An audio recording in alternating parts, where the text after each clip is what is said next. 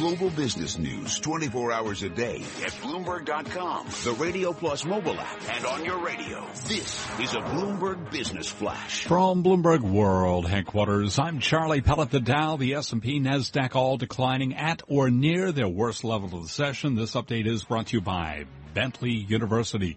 What do tying up the finances at Converse and managing asset allocations at JP Morgan have in common? A business degree from Bentley University because business is everywhere.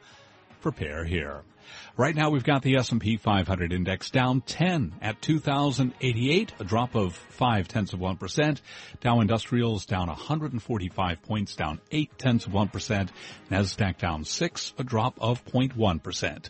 10 year up 330 seconds, yield there 1.83%. Gold up 340 the ounce to 1217.20, a gain of 3 tenths of 1%.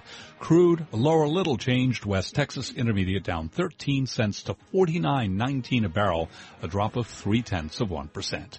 I'm Charlie Pellet, and that's a Bloomberg Business Flash. This is Taking Stock with Pimm Fox and Kathleen Hays on Bloomberg Radio. The U.S. consumer is sending mixed signals. Gauges of U.S. consumer confidence, uh, well, fostering uncertainty about whether the recent pickup in consumer spending will be sustained throughout the summer. For example, the Conference Board's Consumer Confidence Index fell to 92.6 in May from an upwardly revised 94.7 in April, and it was the second consecutive monthly decline.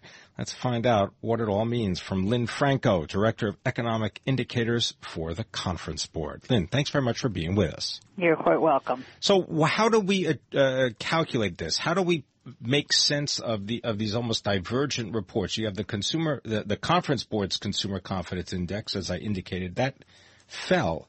But if you look back to last Friday, the University of Michigan had their report seemed to contradict what this report says. What, what's going on? Uh, well, I think you know ours is a little bit more focused on the job situation, um, and despite this decline, I think uh, pretty much it's been the same message for several months now, and that's that looking ahead, uh, consumers are quite cautious, both in terms of the economic outlook and also in terms of the employment outlook. Well, of course, that employment outlook is reflected uh, very directly in your questions. Are jobs more plentiful? Not so plentiful or hard to get because uh, the plentiful part didn't change so much, but the hard to get number moved up a bit. Yes, we had some upward mobility there, and if you take a look at the expectations, um, you know, six months down the road, there was an increase in those saying that they expect fewer jobs to be available. And I think this really translates into what we're sort of seeing a little bit in the labor market is that job growth may be slowing. I think the expectations are for about 160,000 jobs, perhaps less because of the Verizon strike um, at the end of this week, but uh, clearly a little bit slower than the 200 plus that we had averaged averaged uh, in earlier months. Do you think that based on the information, Lynn, that it is sustainable throughout the remainder of the year? I think in, in terms of confidence levels, I mean, there's still not enough, uh, I think, momentum to, to really give consumers additional confidence. Uh, again, on the other side, there's not enough to take it away. So I think we stay sort of in this zone uh, where we continue, you know, with growth around 2%, 2.5%. Uh, clearly, no, no significant pickup. And I think that, you know, casts a little bit of a cloud over consumers. A slowing job market uh, can also cast a bit of a cloud. Uh, this level of consumer confidence, does it correlate in any way with a certain level of personal consumption expenditures, PCE, as a key part of the GDP report, or even more broadly with GDP?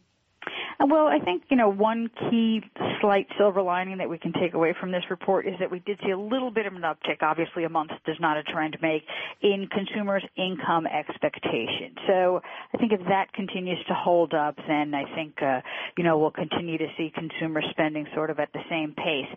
But nothing in this would indicate that we're going to get a big surge in spending or a big decline either. Lynn, uh, the Conference Board's Consumer Confidence Index is at its lowest level in six months. When should we start to be concerned? I think if we begin to see very sharp declines in the expectations and the present situation, we should become concerned. For now, it's been much more of a sideways movement. I think that has to do with a lack of uh, strength, let's say, in the economy. Um, we've been growing at a rather sort of lackluster pace, and I think that's reflected in the confidence numbers. Uh, the Federal Reserve, what's the bet from the conference board right now on when the uh, Fed moves on that key rate for the first time this year? I think we'll see movement probably over the next uh, two to three months. So June, July, and there's no meeting in August. So probably September. during the summer, yes. so um, I think uh, I think the majority of folks uh, are anticipating a summertime increase. A summertime increase. How will that, or do we not know, how will that affect the uh, consumer confidence report? How will that fil- filter into such a, a report? Well, you know, we do ask about their expectations regarding interest rates. Uh, so folks are, you know, they do foresee a rate hike in the uh, foreseeable future. So I don't think that'll come as a shock. So I think it's really going to come down to what's happening in terms of the labor market, what's happening in terms of wages, and whether or not the uh, economy can uh, pick up a little steam, which we don't anticipate. How accurately, how closely does your consumer confidence report track, correlate with, even um, sort of predict where consumer spending is going in the United States? Uh, well, I think, you know, confidence is, is only one factor. I mean, you have to have an ability to spend as well. So despite the declines that we've seen in confidence over the last several months, uh, we're still at relatively uh, good readings. So as long as consumers have that ability, you know, in terms of credit, in terms of wages, and a desire. I mean, we've seen a consumer now that's become very selective.